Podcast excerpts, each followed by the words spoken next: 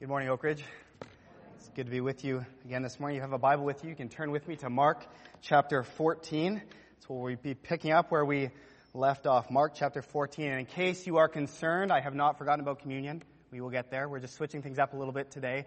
The passage we're looking at this morning in, in Mark chapter 14 actually includes an introduction to the Lord's Supper where Jesus inaugurates that ordinance for the church. And so we are going to close our service this morning by observing the table of the Lord together after we go through Mark chapter 14 with one another. I want to pause before we go into the word and pray one more time. Please bow with me. Heavenly Father, we thank you that you are a God who is not silent. You are a God who does not leave your people guessing. You are a God who has spoken and spoken clearly for us. We ask for your help this morning. By the power of the Holy Spirit that lives in all of us who have trusted in your Son, and by the same Holy Spirit who wrote these words, to help us understand and to help us to apply them to our lives as well, so that we can leave this room a little bit more like your Son, Jesus Christ, than when we came in. That's our goal, and we ask these things for your glory. In Jesus' name, amen. If you've been a Christian for any uh, amount of time, you know from experience that this is a journey that has us crossing various terrains, uh, from mountaintops to valleys and everything in between. Uh, the mountaintop experiences are beautiful gifts from a gracious God. Uh, you may have experienced these perhaps uh, when you were converted, when you first came to realize your need for a Savior and He came into your life and cleaned you out and it was exciting and it was thrilling.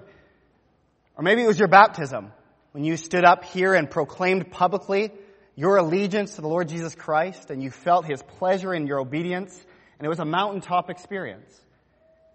Or maybe you've seen Jesus working in your life or you've seen answered prayers or you've seen friends be healed. Or maybe you've been to a conference, a retreat, or a, or a family camp and, and just the, the palpability of the Lord's presence there put you on a mountaintop. It was a thrilling thing. I think that the natural response uh, to these palpable experiences of God's goodness is, is a conviction, right? It's a conviction toward absolute loyalty and, and joyful service and loving worship. We feel His presence and we say, I will follow you anywhere. I am so excited. I will do whatever you want me to do. It's on these mountaintops that, that God seems, uh, He seems too real to deny and too loud to ignore and too good to doubt.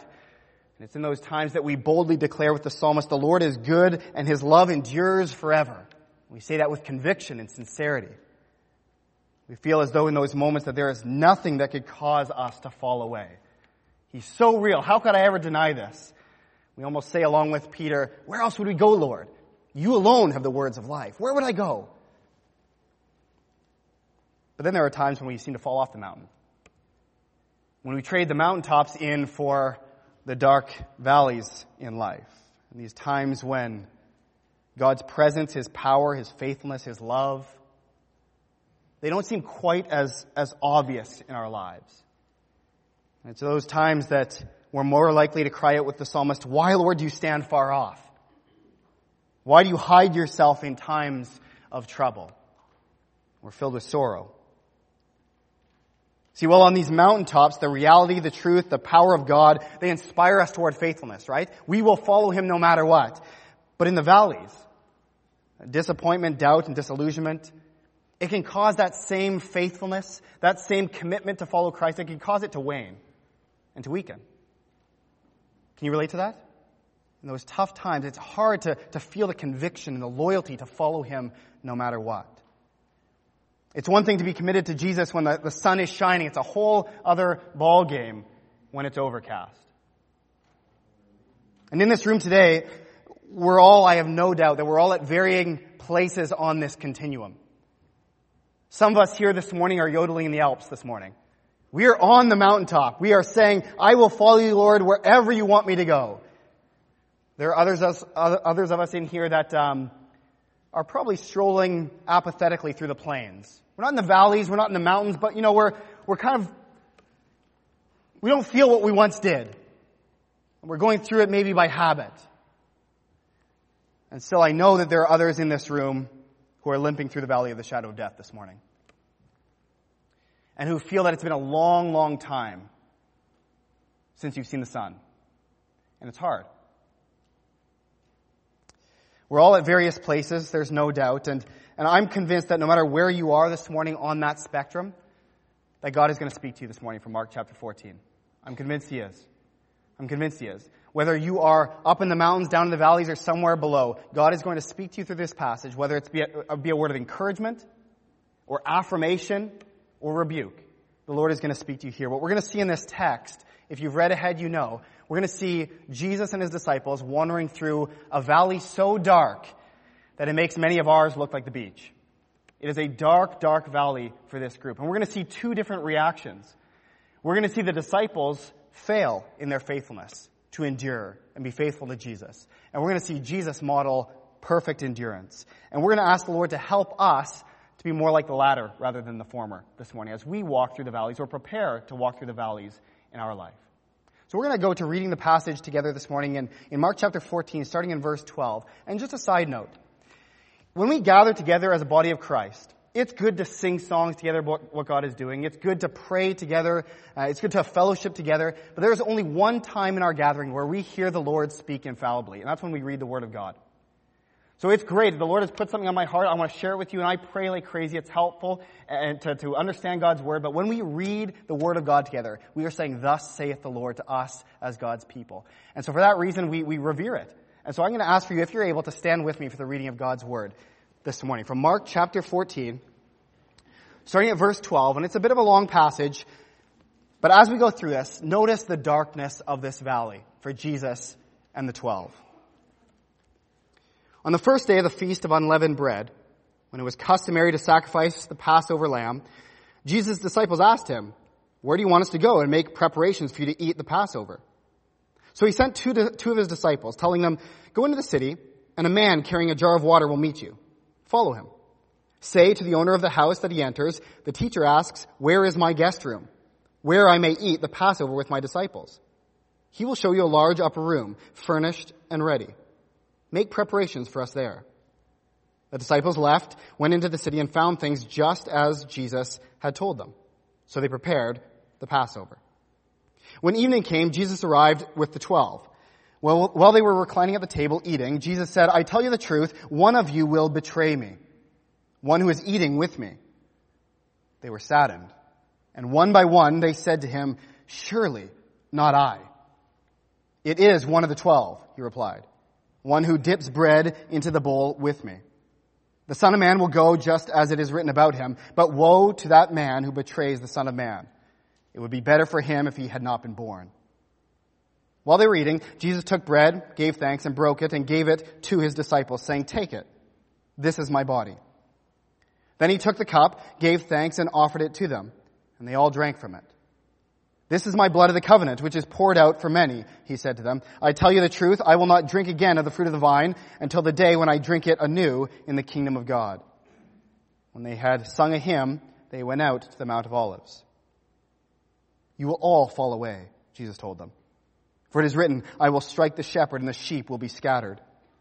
But after I have risen, I will go ahead of you into Galilee. Peter declared, even if all fall away, I will not. I tell you the truth, Jesus answered, today, yes, tonight, before the rooster crows twice, you yourself will disown me three times. But Peter insisted emphatically, even if I have to die with you, I will never disown you. And all the others said the same. They went to a place called Gethsemane, and Jesus said to his disciples, sit here while I pray. He took Peter, James, and John along with him, and he began to be deeply distressed and troubled. My soul is overwhelmed with sorrow to the point of death, he said to them. Stay here and keep watch. Going a little further, he fell to the ground and prayed that if possible, the hour might pass from him. Abba, Father, he said, everything is possible for you. Take this cup from me. Yet not, not what I will, but what you will.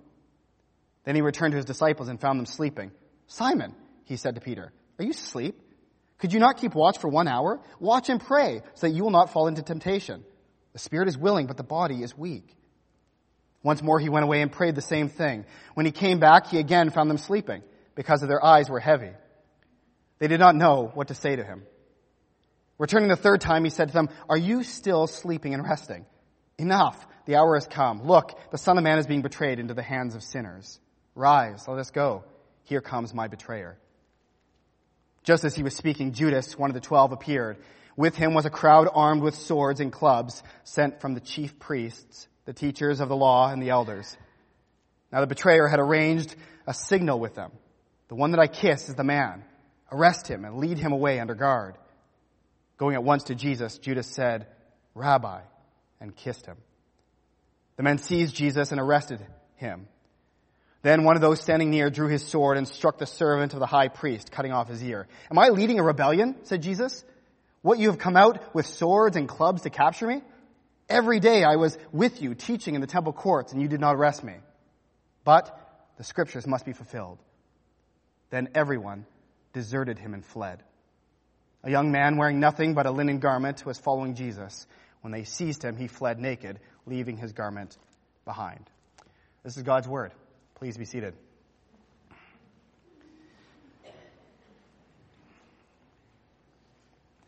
It would be difficult to imagine a, a darker valley than what Mark 14 describes here. It's terrible, almost to the point where we actually can't understand the burden that Jesus and his disciples were carrying that day. And as I said, we notice right away that Jesus and his disciples, they respond quite differently to this terrain.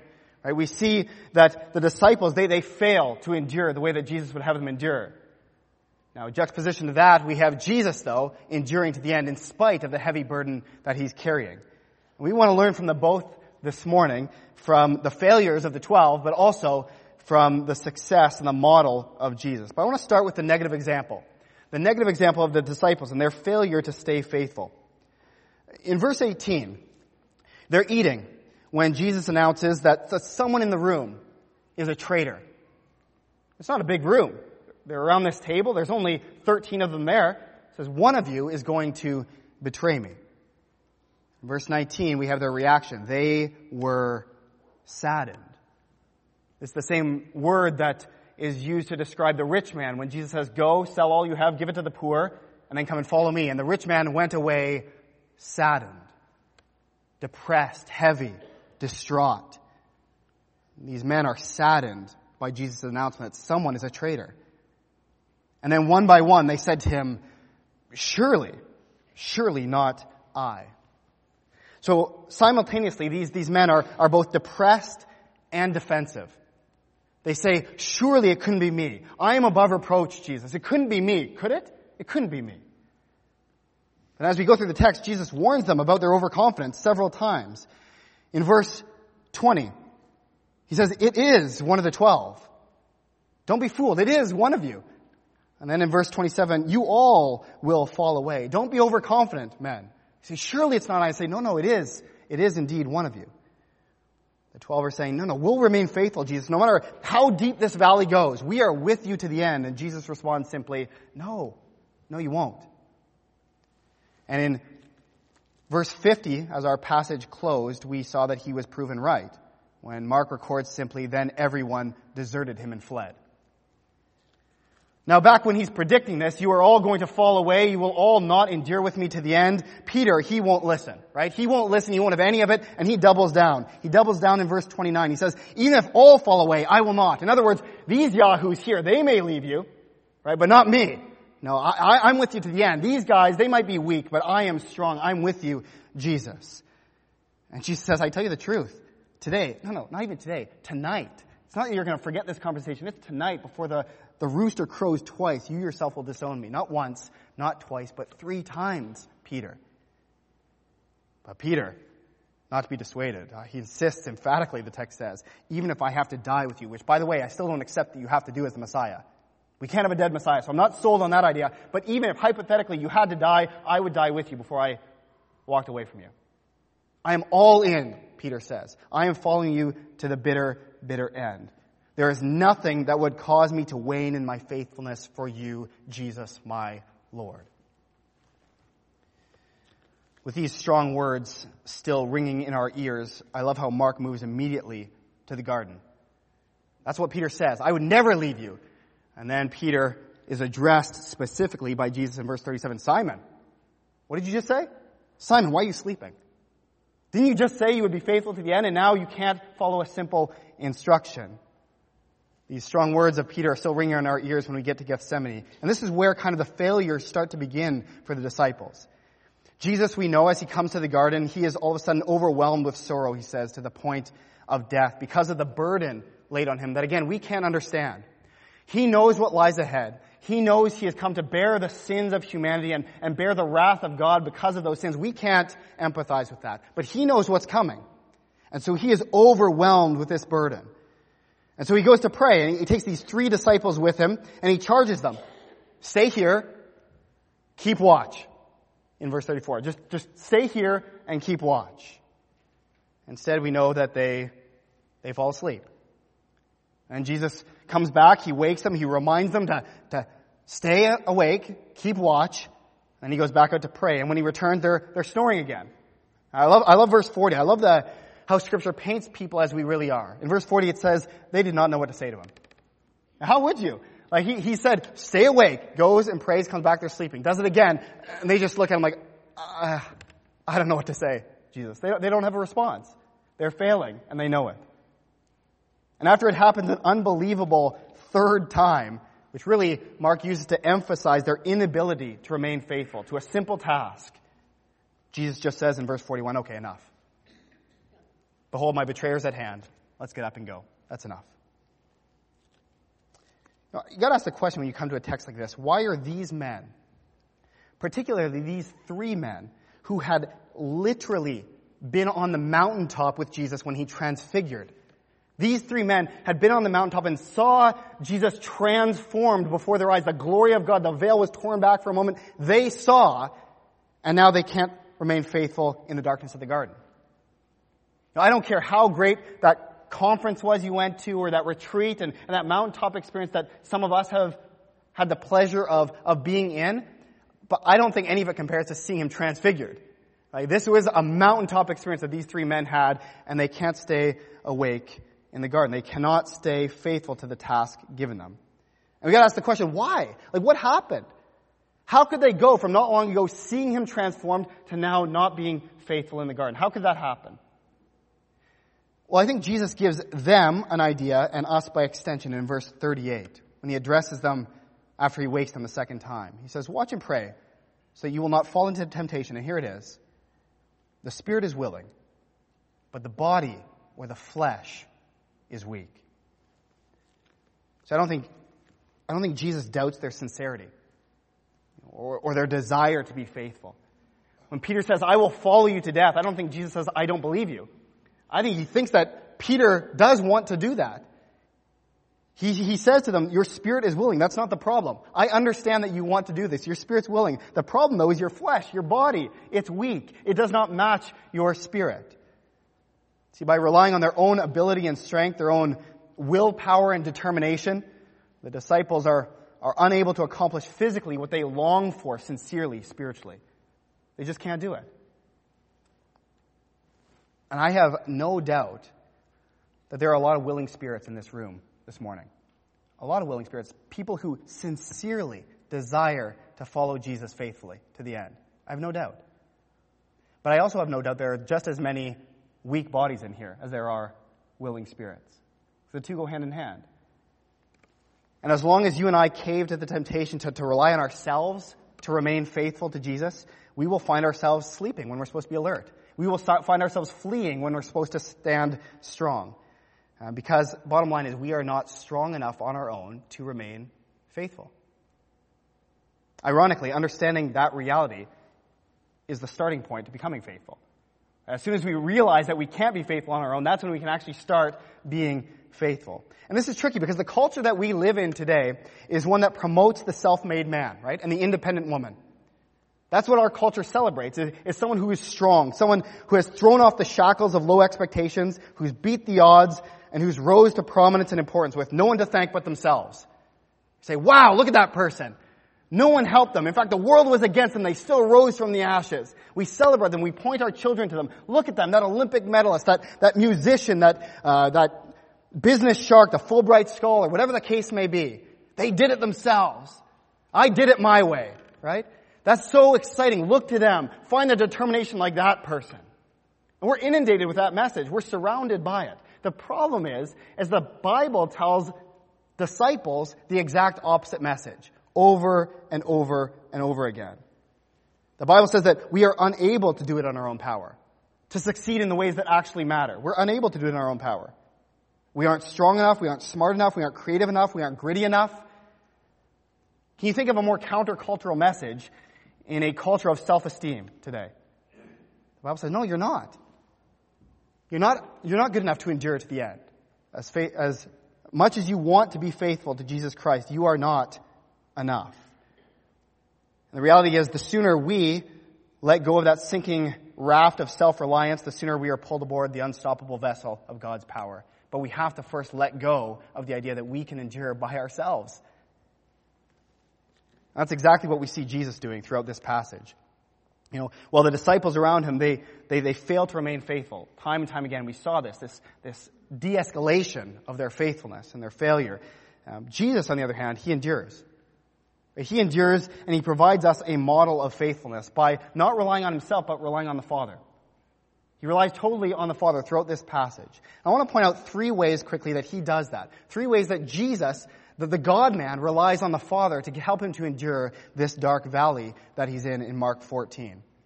The first thing that we'll notice is that Jesus trusts the Father's providential control.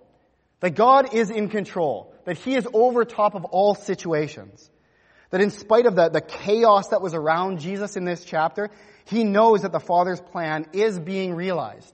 He's confident in that. For example, look at the opening verses of our passage when the disciples go to prepare the Passover in verse 13 and following. So Jesus sent two of his disciples telling them, go into the city and a man carrying a jar of water will meet you. Follow him. Say to the owner of the house that he enters, the teacher asks, where is my guest room where I may eat the Passover with my disciples? He will show you a large upper room, furnished and ready. Make preparations for us there. The disciples left, went into the city, and found things just as Jesus had told them. So they prepared the Passover. We just have to stop there, and this passage is ripe with that. There's all these indications that God is in control all the way through this passage. He's working in spite of the chaos around Jesus. And we have to conclude that if God is in control of this water-carrying man and, and this, this homeowner, then he's certainly in control of these wayward disciples and the angry mob sent by the religious leaders. God is in control of every detail of this account moving toward the cross. And Jesus trusts the Father's providential care. But the second thing that Jesus trusts here that's really coupled with the first, and is really important to couple with the first, is that Jesus also trusts that the Father's plan is good. I mean, it's one thing to trust in God's providential care, right? But what if it's not a good plan? But Jesus here, we see that the plan is, is totally good, and Jesus accepts that. God isn't merely controlling unforeseen circumstances. Oh, the mob's coming oh, I didn't take that into account. Now we'll switch it up and he's kind of maneuvering things to a desired end. No, no, God oversees every facet. It's a good plan that reflects the character of him who authored it. And we know that Jesus knew this because we look how all through, the way through this text how Jesus refers to scripture. You'll notice that he always points back to the scripture. In verse 21, the Son of Man will go just as it is written about him. This has been planned before. And it's a good plan by God my Father. Then verse 27, you will all fall away, Jesus told them, for it is written, I will strike the shepherd and the sheep will be scattered. Now, parenthesis, side note, look how Jesus handles scripture. There are many people today who want to handle scripture in some flippant ways. Well, God said back then, you know, He said some things that, but He didn't really mean it. That doesn't really have to do with a whole lot today. We can kind of read our culture back into the text. That's not how Jesus reads scripture. He says, just as it is written, the shepherd will be stricken and the sheep will scatter. Guess what happens? The shepherd is stricken, the sheep scatter. So we can take notes. How do we read the Bible? How should we read scripture? Well, how did Jesus read scripture? How did the apostles read scripture? They seem to take it pretty seriously at its word. So that's just a side note. Look how the Son of God reads scripture. Look how he approaches the Bible. Again, back to Jesus trusting in uh, God's good plan. He references scripture again and again, and then again in verse 49 as we close the passage. The mob has surrounded him. They've come at him with swords and clubs, and he says, Every day I was with you, teaching in the temple courts, and you didn't arrest me then. Why now? Then he says, but the scriptures must be fulfilled. See, Jesus again and again is referencing this plan that God the Father had that's unrolling. And he says, I trust him. His providential control, and it's a good plan. And Jesus knew that this plan included betrayal and arrest and, and death. It was all part of it. And he trusts that the Father's plan was as good as the one who authored it. And so he submitted to it. And we see that in verse 36 in this famous passage where Jesus cries out to his heavenly Father, Abba Father, everything is possible for you. Take this cup from me. Yet, not what I will, but what you will. Knowing that it's a good plan, knowing that it has to happen, I submit to this will. And so Jesus is able to endure this valley because he trusts the God in whose control he is under. And third, we find in this passage that Jesus trusts the Father's power in prayer. With an incredible weight on his shoulders, again, a weight that certainly eclipsed that the disciples were carrying. If we want to compare the two again, the disciples were carrying a weight, no doubt, one that I can't really understand. And they failed. But here we come with Jesus, who his weight certainly is far greater than that of the twelve. And he's carrying this on his shoulders. The first thing he does is he beelines for prayer. We see that again and again. In his weakness, he runs to prayer. In verse 32, they went to a place called Gethsemane, and Jesus says to his, his disciples, Sit here while I pray. Verse 35, going a little further, he fell to the ground and prayed that if possible, the hour might pass from him. See, in his humanity, Jesus knew that his flesh was weak. His body was weak, just like that of the disciples. He was no exception. His flesh was weak. But rather than sleeping, Jesus goes to the power source. In verse 36, he says, as we just read, everything is possible for you, God. That's why I'm coming to you. You are all powerful, so I'm coming to you, and I'm coming to you because I need your power, and I trust that through your power you help with temptation. I can withstand any temptation with your help, just like he warned the disciples in verse 38. Watch and pray so that you will not fall into temptation. He needed that help as well, so he went to the Father, said, I need your power. He went to him in prayer. So we see that Jesus trusts the Father's power in prayer. So it's quite a contrast, isn't it? They're sharing the valley. They may have different experiences of the valley, Jesus carrying a heavier burden than the disciples, but they're both, they're all in the valley. But the disciples, are relying on themselves, they falter, and Jesus endures because, he's, because he trusts the Father and not himself. He says, I trust that you're in control. I trust that you have a good plan. I trust that you have power that I have access to through prayer. And because Jesus relies on the Father rather than, rather than himself, because he recognizes that his body is weak and he reaches out for the divine help that's available, he endures. And he provides us a model for faithfulness in the valleys, when we can't see the sun, when it's hard to remain loyal. No matter what uh, terrain you feel like you're walking along this morning, whether again you feel like you're in the mountains or you feel like you're barely hanging on. This passage is, a, is an invitation for all of us to remain faithful by giving us a blueprint for how Jesus remained faithful. And we all need to know this. Even if you are in the even if you are in the highest of high mountains right now, you know and you should know. If you don't know, I'll tell you right now, that won't last forever. Eventually, you come down out of the mountain because that's life in a sinful world. Life in a sinful world is one that goes up and down, up and down. And if you've been told that the Christian life means that you're on mountain, uh, mountaintops all the way through, you've been lied to. And you have false expectations of what this will look like. There's going to be ups and downs. And those of us who today are suffering, we're in the valleys, and it's hard, we need to be reminded that there is light. That Jesus can help us to endure, that Jesus himself endured before us. And so this really is an invitation for each and every one of us to stay faithful by following the model that Jesus has given us here to remain faithful in, in the valleys. And so as we close, I just want to suggest what I'll call the, the ABCs of faithfulness to Christ. This is how we endure. If you, if you remember nothing else, how do I endure? How do I make sure that no matter where I'm at in life right now, whatever comes next, whatever comes tomorrow, whatever valley comes, I will endure because I know that this is the pattern that Christ set out for me. This is the pattern that He Himself followed to endure all the way to the cross. How do we, unlike the twelve, how do we stay alert and stay strong rather than falling asleep and fleeing? Because that's what we want, right? So the, the first one is to admit our poverty. We've already talked about that. Admit that we are weak. Uh, counter to what we've been raised with, the culture is telling us we don't have what it takes. We are not strong enough to endure to the end with Christ. We just do not have what it takes. We need to admit our poverty. We've got to come to terms with the fact that we are weak and we need help.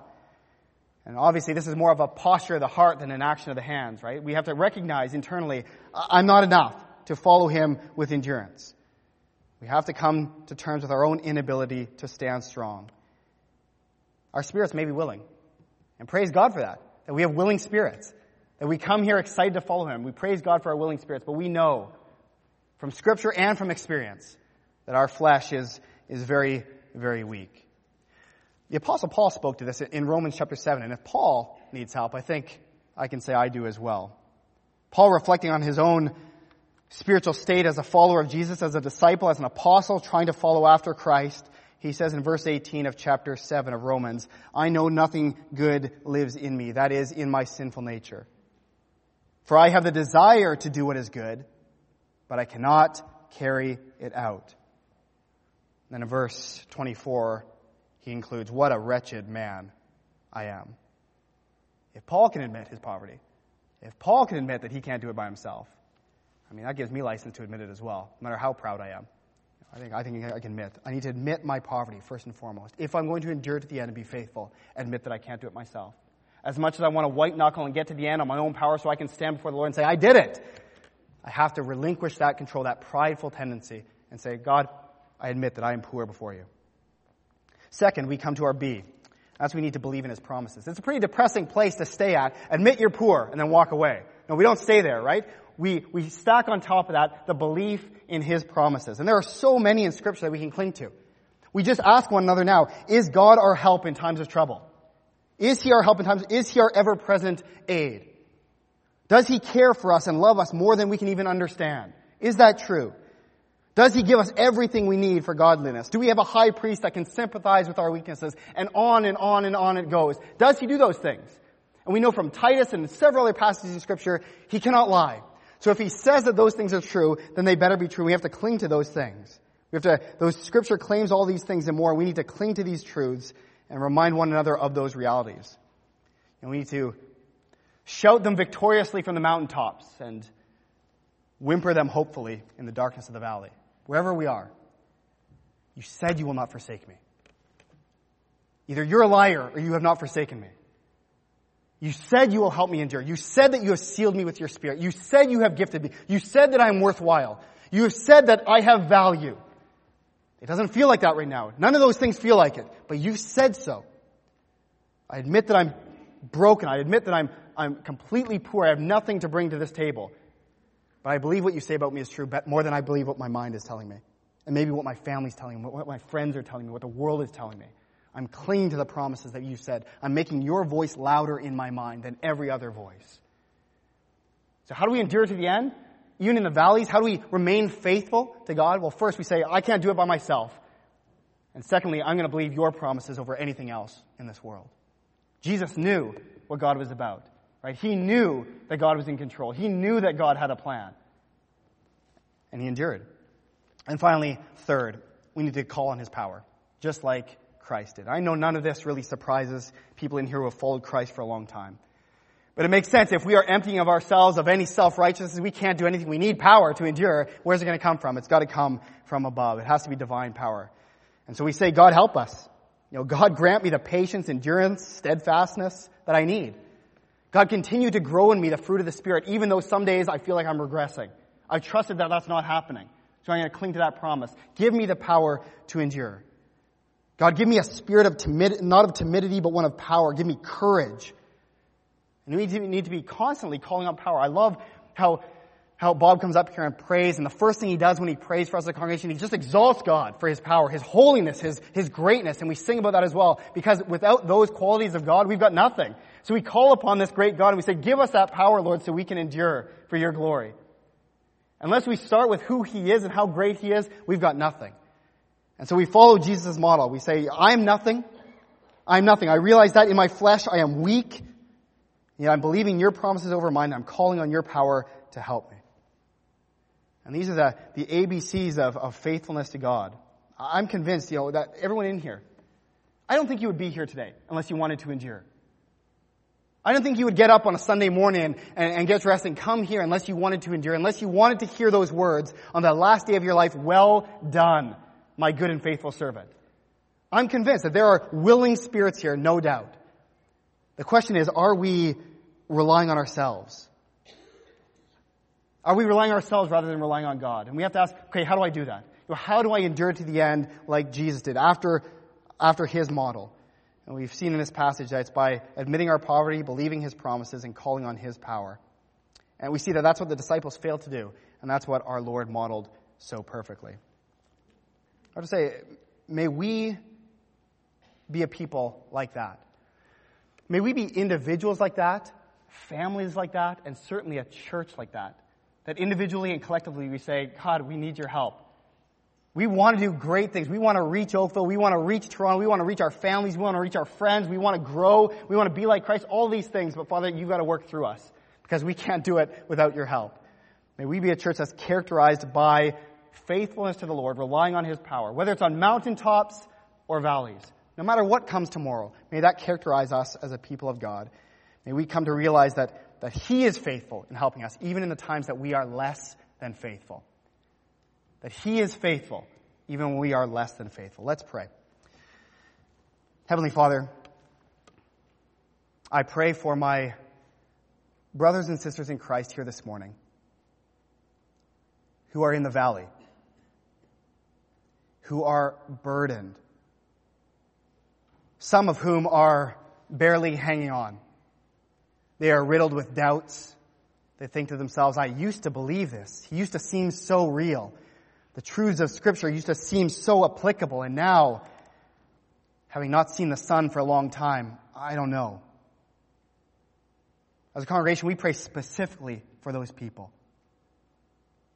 Because we've been there, because we will be there, more so because your son has been there. Not in the doubts, but he's been in the valleys, Father. When the, when the world was against him. Father, may they find strength those brothers and sisters who are struggling, may they find strength. May they come to terms with the fact that they can't do anything, that it has to be your power. And may you speak to them anew your promises, whether from your word through members of this congregation, whatever the case may be, may they hear anew your promises. May you strengthen their backs and lift them back up.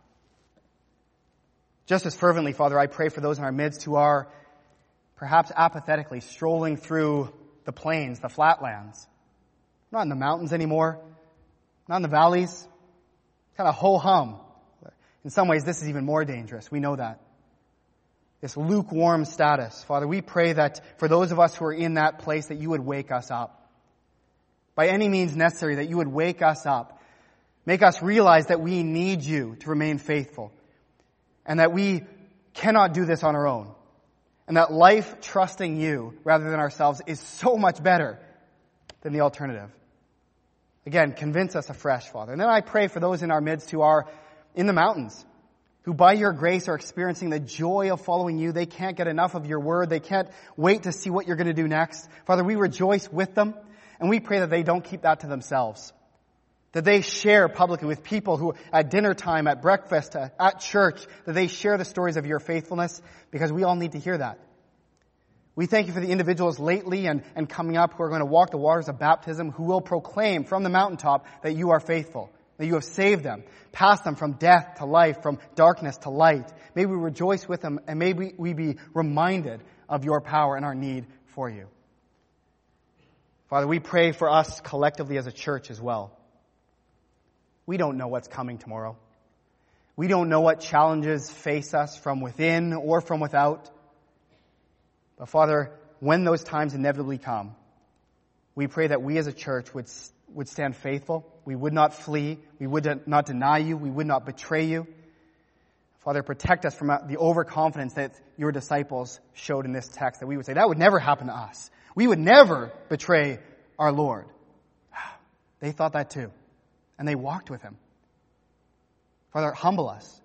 May we be a faithful, faithful church, just proclaiming the good news of your Son, no matter what that looks like. Give us the strength, we pray.